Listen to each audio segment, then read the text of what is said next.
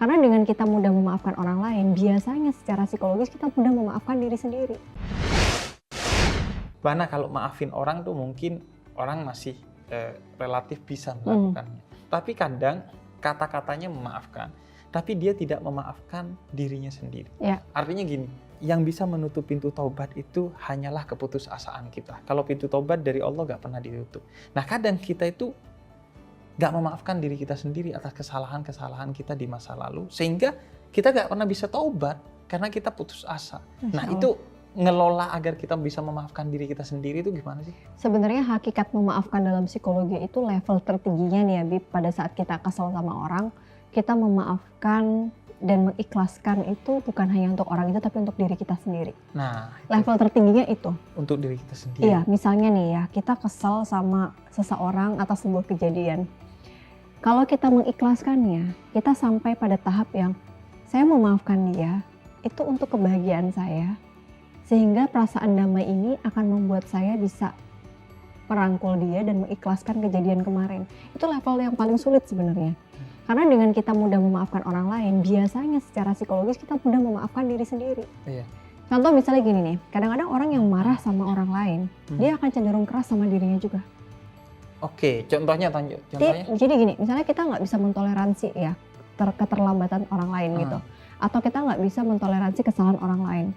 Artinya dia punya satu sek, apa ya, perfeksionis terhadap ekspektasi dia, orang tuh harus sempurna.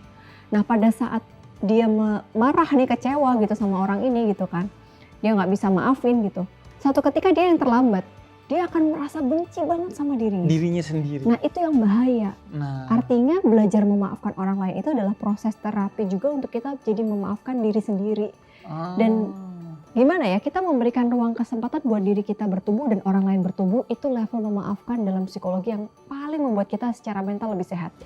Bahkan banyak riset yang itu membuat jadi kesehatan fisik kita itu jadi lebih positif, apa sehat juga gitu. Iya, iya, iya. Bisa tekanan darah, tensi, gula darah, itu ada penelitiannya tuh Habib. Iya, jadi kalau bahkan secara yang, fisik ya, orang iya, baik itu jadi sehat. Mudah memaafkan diri sendiri maupun orang lain itu mempengaruhi kesehatan fisik mereka. Makanya cobalah kita belajar memaafkan dan untuk diri sendiri itu yang paling susah. Nah, aku ngerasa banget tuh Mbak Ana, misalnya kalau kita lagi marah tuh, muka kita merah. Hmm, aku sering banget. Terus eh, kepala kita pusing.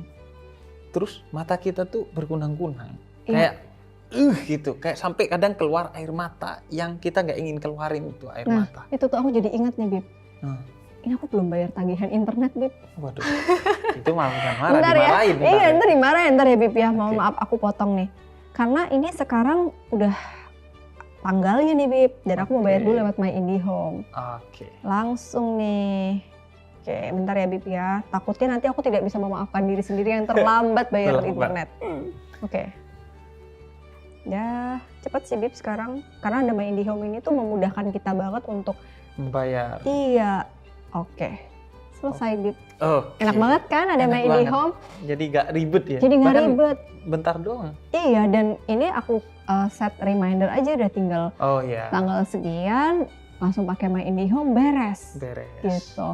Oke, tadi nah, gimana Bib? Lanjut. Nah itu uh, soal memaafkan juga. Mm. Gini, yang paling berhak untuk marah kalau mm. kita salah itu kan sebenarnya adalah Allah.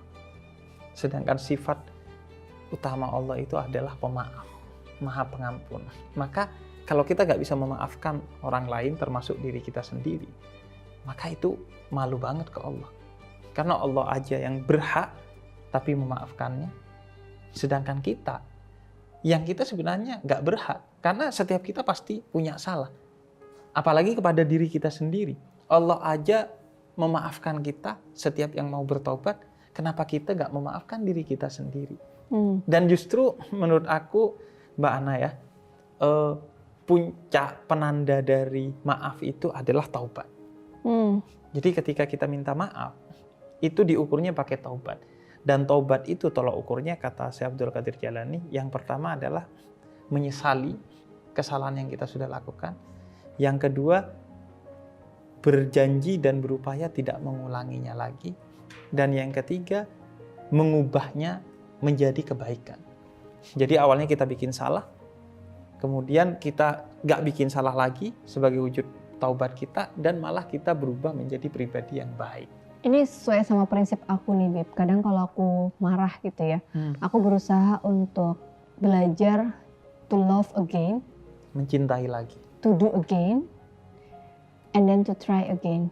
Okay. Jadi itu yang paling sulit levelnya. Ketika okay. kita udah marah atau kecewa sama diri sendiri, paling susah loh untuk memulai sesuatu yang baru. Iya. Apalagi sama orang lain. Ibarat kata ya. Feel gitu. Jadi pada saat kita memaafkan ya tadi kayak Habib bilang, hati kita tuh selembar kertas putih yang kita buka baru lembarannya, mm-hmm. dan kita belajar untuk menuliskan lagi sesuai tinta yang mau kita bawa, dan kedepannya. Itu di kedepannya pertanggungjawabkan dunia akhirat.